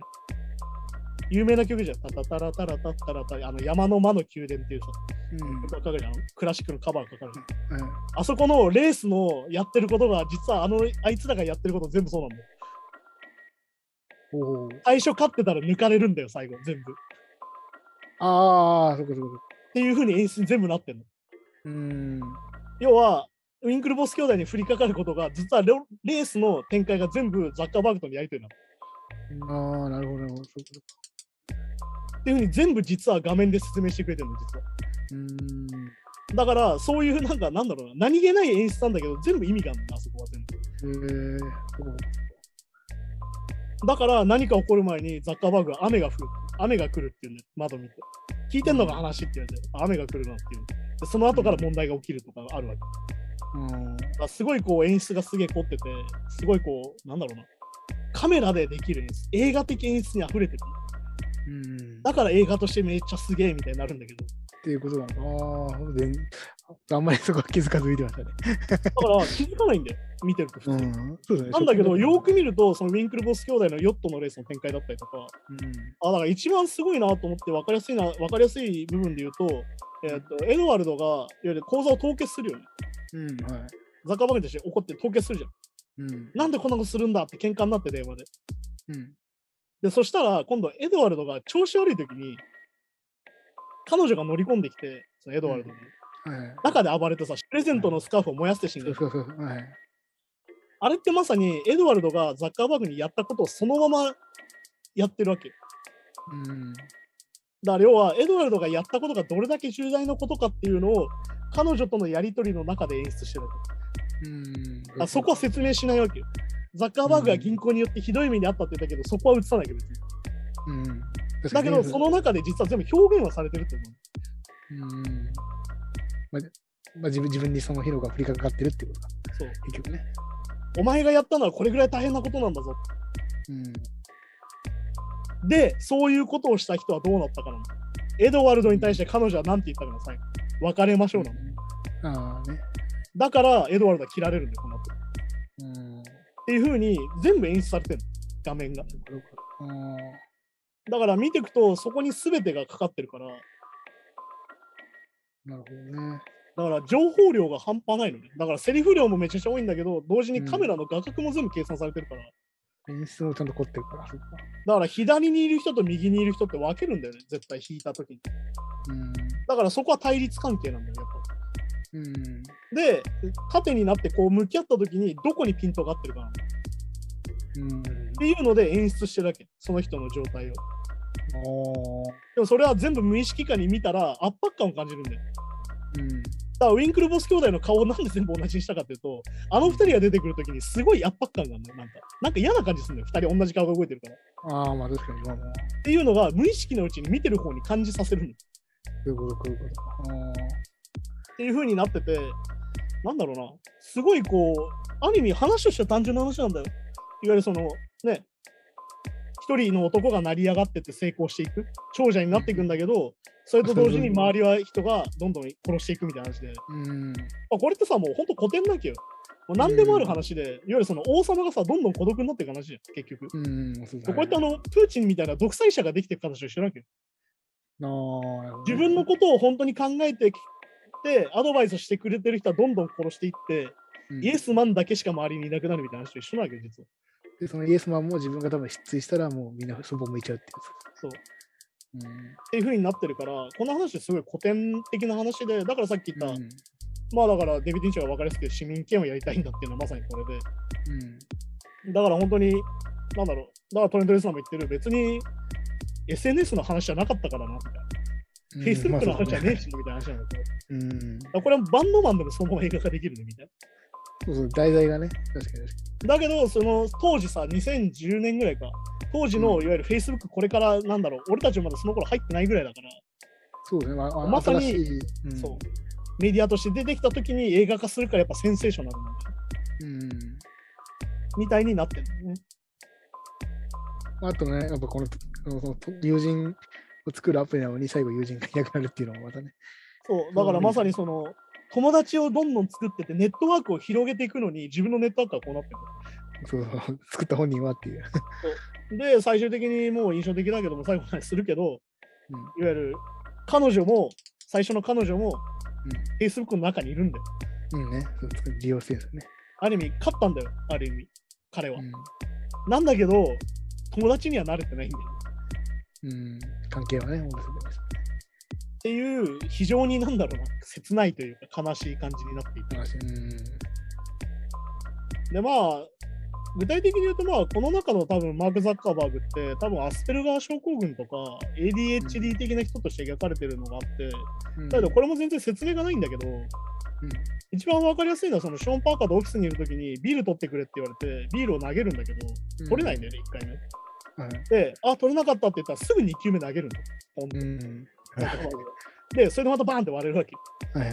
ああいうのとか、まさになんだろうな、人の気持ちがわからない人として実は描かれてる。うん。だから、あの異様なまでの個室ぶり、うん。自分のその作ったものへの異様な固執ぶりとかも、実はそういうのの特徴なんだよ。異様にその一つのことには集中力がすごかったりとか、うん。天才的ひらめきがあるんだけど、いわゆる私生活はむちゃくちゃになっていくっていう。うん。これはでも結構いろんな人がなるもんで、うん。まあまあまあ。まあだからなんだっけな、あの Defiant Ones っていうドキュメンタリーがあってさ、うん。それはあのドクター・ドレイとインタースコープの社長のドキュメンタリーなんだけど、おあのトレント・レズナーっていうか、ナインインチネイルズがセカンドアルバムでかなんかの時に、そのインタースコープに移籍してくるんだけど、まずあい挨拶しに行くんだよ、スタジオにね、その会社の社長が。はい。インタースコープは、そのファーストアルバムの後、揉めてんのナインインチネイルズを買い取ってさ、で、うん。えー、と裁判ごと、はうちに入れよって入れたのよ。すげえ才能があるから、トレント・レズナーは。うん。入れて、今度スタジオに遊びに行ったら、トレント・レズナーに言われるの。お前らがするべきことは、俺らに金を払うことでスタジオに来ることじゃねえ、二度と来るんだって。おお、忘れないですけど、なんか、映画のね。そう、まさに映画の中のザッカーバーグみたいな。うん。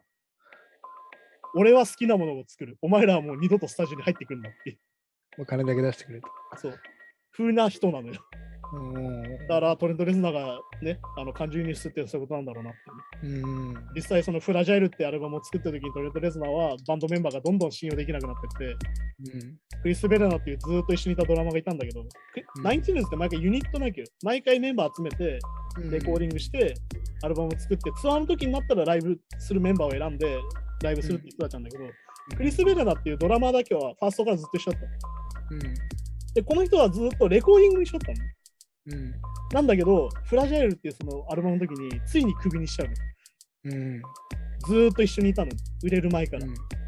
その時になんでクビにしたかった話を後にするんだけど、自分の考えを読まれてる気がしちゃってるの。うん。もうそれ病気だよって思うんだけど。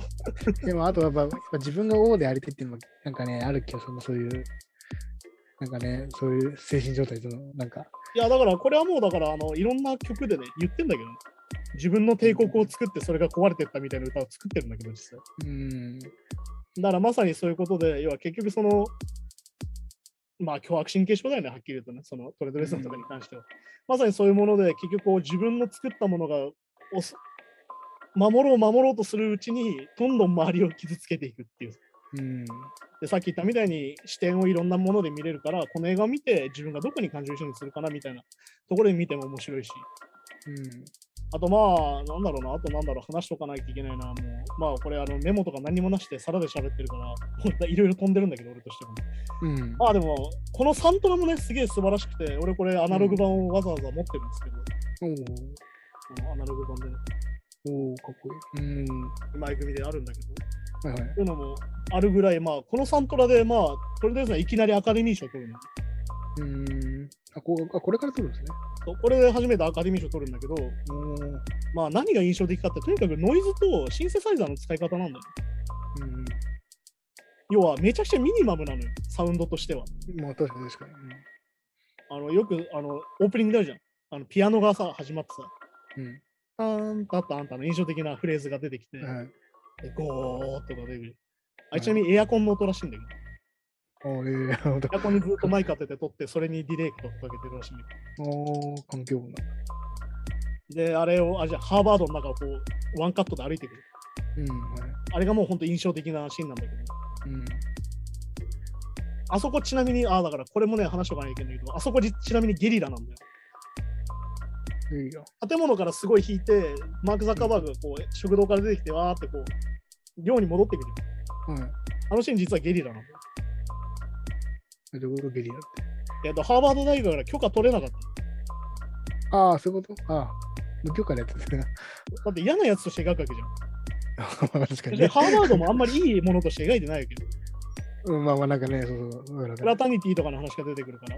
うん。だから、まさにそこも断られたから、ゲリラ、んあの許可取らないで撮ってるから、一発撮りなのよ、実は。ああ、そうなんだ。そういうのがあったりとか。まあ、あと、とにかくミニマムにできてて、俺が一番好きなのは、その、エドワルドとフェイスマッシュを作るときにさ、この計算式で作れるんじゃないかって、エドワルドが窓にさ、計算式書くシーンがある。うん。あの時さ、リズムが初めて出てくるんだよ。てってってってってってってリズムが出てくる。あの音楽の中に。で、次の曲に移ってくるんだけど、うん。あそことかめちゃくちゃ気持ちいいんだよね。サントラのつなぎとして超気持ちよくて、ブーンって言ったら、こう、怪しい音楽から一気にこう、リズムが出てきて、どんどんこう乗ってる中になるわけ。ああ、まあそう。確かにね。っていうなんかその感情表現みたいなのをそのノイズミュージックとか、うん。そのいわゆるそのどっちかっていうとこうミニマムシンセ的な話の規模感で作っていくっていうのが非常に斬新だったよ、当時。オーケストレーションとか使わずに。だから逆にこう2010年以降の映画で非常にトレント・レズナーのこの作風を真似したサントラがめちゃくちゃ出てくるんだけど、うん。まあ、ちなみにちょっと前の2007年に There Will Be Blood って映画があって、これであのレディオヘッドのギターのジョニー・グリュンとかサントラを初めて作って、うん。そっから結構ね、そのなんだろうな、ノイズを積極的にこうサントラに混ぜていくみたいなものは、もともとあんだよ。ノイズミュージックがサントラに使われるっていうのは、もともとあの、えっ、と、えっと、スキャナーズとか、あの、幽体からの物体スとか、いわゆる人たちが本当にずっとやってんだけど、うん。そういうのも含めて、なんだろうな、それをさらにミニマム化していく。うん。あんまりその音数を作らないで広げていくみたいなのは、逆に言うと、これが新しかったんだ。でもノイズがまあリズムになってるっていうのはね、そうそうそうそうそう。結構ね。それが結構でかくて、まあだから、うん。まあでもはっきり言うよ、ジョン・カーペンターなんだよ、結局、トレント・レズナーがやりたいのは。ジョン・カーペンターの映画がやりたくて、それを今、今っていうか、今の形になってるのがトレント・レズナーのサウンドだとはっきりと思うんだけど、ジョン・カーペンターが優勢化の物体 X とか、うん。その、なんだろう、ニューヨーク199なのか、ゼイリブとかやってきたんだけうん。ど、その人のがモデルになってて、まあ、ハロウィンとかいろいろあるんだけどさ、うん。そういう人が作ってきたものの進化系がまあトレント・レズナーなんだけど、まあ、ある意味それが完全にトレント・レズナーの型としても生まれてて、うん。それが今どんどん真似されてるって感じなんだよ。すごい。だからまあ本当にトレント・レズナーってこういう人だよなっていうのがまさにこの映画一本で音楽のうまみと同時に、うんその中に出てくる主人公の題材としてのトレント・レズナーが描かれてるっていう非常に不思議な映画になっているので、なるほど。でも結構やっぱし、そういう新しいものとかし、あの、新進系のものを作る人って結構、まあでも、このマークザマーク・ザッカーバーグっぽい性格がそう、まあ多いですよね。なんかね。まあなんだろうないわゆるその天才みたいなものみたいな。な人って要は、なんだろう。まあだからそれってさ症状だからはっきり言って。ADHD 的な症状だったりとか、うん。性質だったりがつながってくるから必ずしもそのなんだろうな。人間性がちゃんとしてるってのにつながりづらいから。うん。だから要は天才とさ、いわゆるその、なんだろうな、いわゆる貧困法制を求めるなってまさにそういうことなんだけど、だからといって、まあその貧困性を超える場面で犯罪だったらアウトってするんだけいや、まあまあまあ、ほんとね、やっていくことはありことあるけど。ど、なんだけど、やっぱりそういう人がこういう人だったりするっていうのはもうこの映画の中で物語ってる。うん。だからそういう風になってて、この映画の中で本当になんだろう、使われ方とかいろんな音楽の使われ方みたいなのがこれからスタンダードになっていくっていうのがすごいあって、うん。その心情をノイズに乗せていくみたいな。さらにリズムがあるみたいな。いわゆるサントラってある意味リズムはないわから、はっきり言って。うん。だからこれがね、どんどんリズムをバンバン入れていくっていうのがね、どんどん新しいんですこれが。で、ちなみにこの後デビッド・ウィンチャーの映画はトレント・レーザーが毎回やるんだけど、その毎回やるごとにちょっとアプローチが変わってって面白いよって話になことなんでね、だから本当にその、この映画自体がエポックメイキングでも実はだからやっぱあるってことですよね。うん。まあ、そうですね。うんこの映画以降、この映画以前っていうのは絶対あると思ってて、そうじゃあ結構え映画通の中では結構、まあ本当にあのキキーポイントになるやつですね。映画通って言い方はすごい映画通気がするけど、えーと映画好きというか、なんていうかな。非常にそのポイント、その、えっ、と、だからさっき言ったそのデビッド・フィンチャーのキャリアとかを見る中で、この中で完全に決まったかなって感じあるんだ、うん。ファイトクラブとか作ったところある意味カルト監督的な部分があったんだけど、うん。このソーシャルネットワーク以降の本当に、えー、とデビッド・フィンチャーはある意味、なんつうのかな、結構巨匠的な、うんよりビッグになっていくところの段階ではあるかなって感じ。あと、この実自伝を脚色して映画化するっていうのもここから流行るんだよ。ああ、そうそうそれまでは結構そのままって感じか。要は、嫌な話とかにできないわけ、はっきり言って。まあでも、もともとあんだよ、自伝で嫌な話はいっぱい。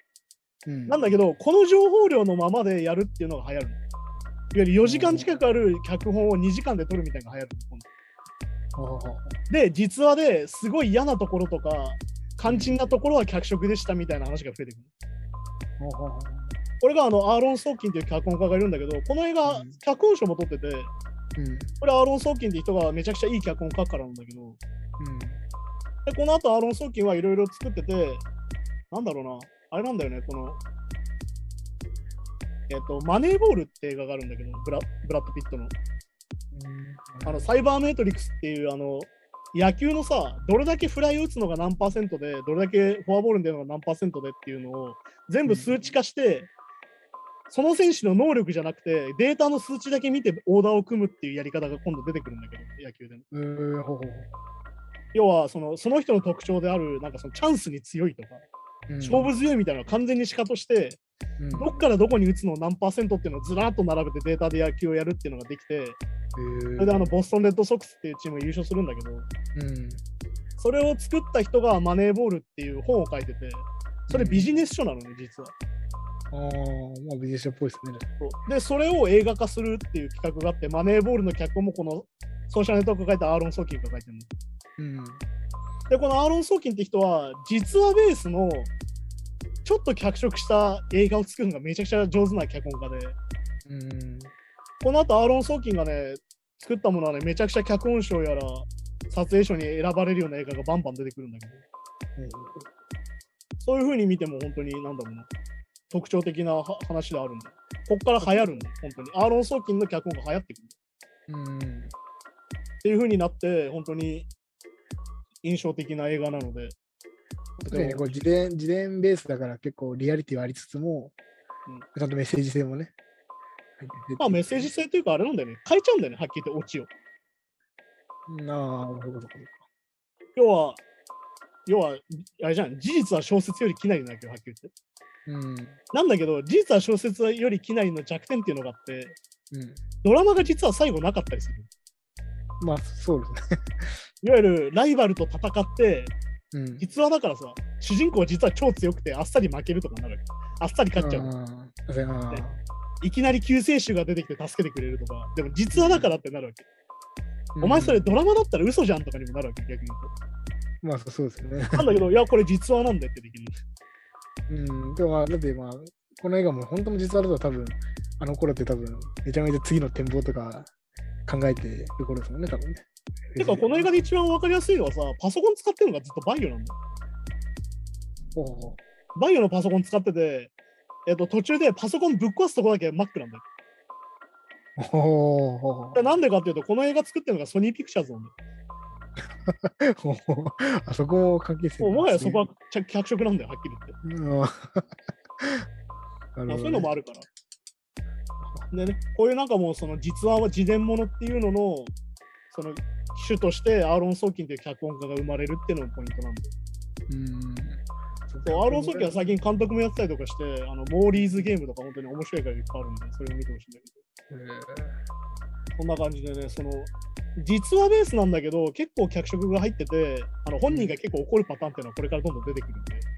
なるほど、なるほど。ちなみにこの後、アーロン・ソーキンが脚本を書いた、うんあのスティーブ・ジョブスって映画もあるから。ああ、はでもね、この映画もね、めちゃくちゃ脚本が上手なんだよね。あ。いや、普通に見てみたいですね。うん、このスティーブ・ジョブスはね、めちゃくちゃ俺は面白い、好きな話で、うん。非常に、なんだろうな、限られた空間の中で、話を転がしてって、スティーブ・ジョブズの事例にしちゃうっていうのは、まさにソーシャルネットワークと同じ作りなんで、うん。ぜひ見てほしいんだけどね、こっちも。確かにそうですね。ば場所の規模とか展開はめちゃくちゃ少ないですもんね。そう、だソーシャルネットワークから実はね、ね舞台っぽいんだよ。うん。実は映画向きっていうよりは舞台向きなんだよ。なんだけど、今回デビッド・フィンチャーがとにかく映画的な撮影で撮ってるから。うん。だからね、スティーブ・ジョブスもほとんど同じ内容なんだけど、ソーシャルネットワークの方が評価が高いのはそういうことかなと思ってます。うん。なるほど。っていうのはだったりするんで。はい、そんな感じでね、今週はソーシャルネットワークの話をしてきたんですが、うん。こんな感じで、まあ来週何にしようかなって感じなんだけど、そう、なんか、そう、そう聞くと、スティーブ・ジョブズとか、他のね、アロン・ソーキンのはい脚本のやつ見たくなってきたところなんですけど、うんまあちょっとね、あの、このソーシャルネットワーク見たときも、デビッド・フィンチャー映画をもっとね、見たい。見たいといういうことで、だから、ここ何本かはそその予定でいこうかなと思ってるんですけど、ああ、デビッド・フィンチャーシリーズでね。シリーズでちょっとこう、なんかこのえデビッド・フィンチャー監督の特徴というか、なんか、そういうのをなんかせっかくなんでね、つかめていけたらな。どうだろうね。だからちょっと時代を戻って、うん。えっと、じゃあ、ゾディアックって映画があるんだけど、そうや、こう。ゾディアック事件っていう未解決殺人事件があって、うんそれの映画化なんだけど、はいはいはい。それもちょっとデビッド・フィンチャーがやってて、これまあちょっと映画としてちょっと長いんだけど、時間としてはね。ほうほうほうん2時間30分ぐらいあるんだけど、う。あまあまあまあ。これもちょっと面白い映画なんで、ちょっとまあこのトレント・レズナー、デビッド・フィンチャー組の話もちょっとしたいんだけど、ちょっと一回戻ってもらって、もうでも、あ了解です。うん、ちょっとこの映画もいい映画なんで、ぜひ見てもらえると思います。ゾディアック。わかはいりまし、ゾディアック。えっとね、この映画のそのさっき言ったゾディアック事件の映画化で、それを追う事件記者、えっと刑事と、うんその犯人を追うって話なんだけど、た。はいはい。まあデビッド・フィンチャーが描くからにはどういう映画になっていくかって話なんだけど。うん。で、その、それと、まあ新聞記者が出てきて、主人公の。はいクロニクル誌っていうの記者が、いわゆるその風刺漫画家なんだけど、うん。とあとまあ刑事とってこういろんな関係性ができてて、はいはい。その事件を追うことによってその人たちが狂っていってしまうって話なんだおーちょっとこう、セブン的な要素も、なんか。入ってて、あと、それとさっきのソーシャルネットワーク的要素もあるの。何かを一つに執着して追うっていうことはみたいああ、そこそこそこ。な。でもこれが結構デビッド・フィンチャーの映画のテーマだったりするから、うん。何かを必要に固執して追うっていう。とは何かって話にも実際になってるんで。あーあとまあソーシャルネットワークの話とデビッド・フィンチャーの話でもう一個すると、とにかくテイクを100テイクぐらい取るんだよね。うん、バカみたい。にテイク取るの。はいはい。それはなんでかっていうと、演技を抜くためって言ってて、ああ、ははは演技するなと。とにかくナチュラルでいろ。とにかく言われ続けて、ちょっとでも俳優がちょっとでも感情入れるもんなら、はい、NG。はい、もう一回。はい、もう一回。感情入れなくなるまでリテイク出す。ああ、でも、でも本当にもう、自然、自然の言葉みたいとにかく素で素ですらすら出るようになるまでリテイク。ちょっとでもなんか気持ち乗せてこようもんならリテイクっていう。も演技っぽい演技しちゃダメなんです。そう。っていうね、なんかちょっとそこも異常なんだけど、まあ、ちなみにあのリテイク王で言うと、あのキューブリックもリテイク王なんだけど、スタンリー・キューブリック。でキューブリックはどっちかっていうと演技が分かんないから100テイクぐらい撮ってその中から何か選ぶって人なんだけど、うん、あとどっちかってあのプレッシャーのためにリテイクかけるっていう。うん、あのまあ、緊迫感とか。そう、シャイニングでの、シャイニングって映画で奥さんが気狂うんだけどさ、うん。気狂わすために現場でどんどんリテイク出すの。演技した瞬間。ああ、そうか、キック、クあれ、食わせるんで。で、本当に、本当にね、毛とか抜けてきちゃうの、その奥さんの役の人、へストレスで。なのに、はい、もう一回もう一回ってやりえ。続けてるっていう。それで一日一日とかじゃないですね。じゃあ何日もかけて。何日も何日もリテイク続けるっていう。その人たちが本当に追い込まれてきたら、はい、いいね、いい顔してるねって取る。まあ、今で言うと完全にパワハラでアウトなんだけど、うんまあ、そうね。なかなかね。そういう人なんだけど、デビッド・フィンチャーの場合は演技にうるさくてリテイクすげえっていう一番やばいやつなんだけど。うん。っていうね、これがまあ、あのゾディアックのあたりから本当にリテイクがやばくなっていくって話があって、うん。それはなんでかっていうとフィルムがデジタルになりつつある世界っていう。うん。要はフィルムの時はフィルムに限りがあるからリテイク限界があるんだけど、無限に取れるそうデジタルは無限取れるから、あのデビッド・フィンチャーとデジタルをつなぎ合わせたのはある意味魔界なんなんか悪魔に、なんか鬼に金棒なんじゃねえかみたいな話が実はなっててまあ、俳優とか、まあ、スタッフもでもね、照明とかはずっとやりっぱなしですから。らデビッド・フィンチャー組は大変だって話があるんでうん、ああ、なるほど。そういう風になってくるんでね、ちょっとゾディアックを見てもらえると、そのデビッド・フィンチャーが描きたいものと、うん。デビッド・フィンチャー的絵作りっていうのが結構わかりやすいんで、わかりました。はい。そんな感じで、じゃあ来週はゾディアック見てきてください。わかりました。行ってきます。はい。はい、そんな感じでエンディングなんですけど、今週はなんかあれだね、話が全部つながっていたね。映画も。そうですよね。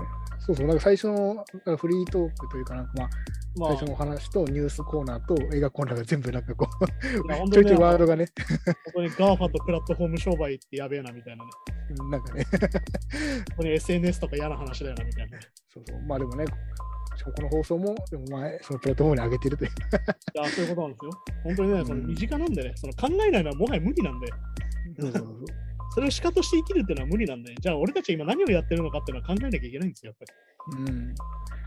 はい。そんな感じでね、今週もやってきたんですが、はいはいいや。ー、あれですな、本当に。いやー、嫌な、嫌な話なんだよなって思っちゃう、全部。うん、まあまあそうですね。なんかだ嫌から全部こう、まあ、格差とか 貧富差とかそうもそうだけど、まあ、いわゆる資本主義とかの、まあ、こうなったらい嫌だよねが結構今、もう聞き始めてくるっていうかね。もう幸せが全部来てる感じだから。でももはやだから競争社会でもなくなってきちゃってるような、プラットフォームに関しては。いや、本当にね、勝ってるものが勝つだけになっちゃってるから、そうそう、普通はまあ資本主義の良さって競争競争社会でうん。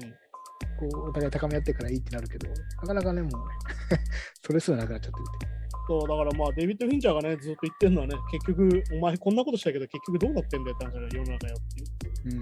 うん、ある意味テーマとしては、ソーシャルネットワークもファイトクラブもセブンも一緒っていう。なるほど。自分たちのその定説みたいになってるものをひっくり返していこうっていう話だから。うん、まあそこに問いかけるみたいなね。そういうのが好きな監督なんだなってことですね。なるほど。はい。じゃあそんな感じでまた来週よろしくお願いします。はい。また来週。さようなら。さよなら。Flame Noise Gang Podcast.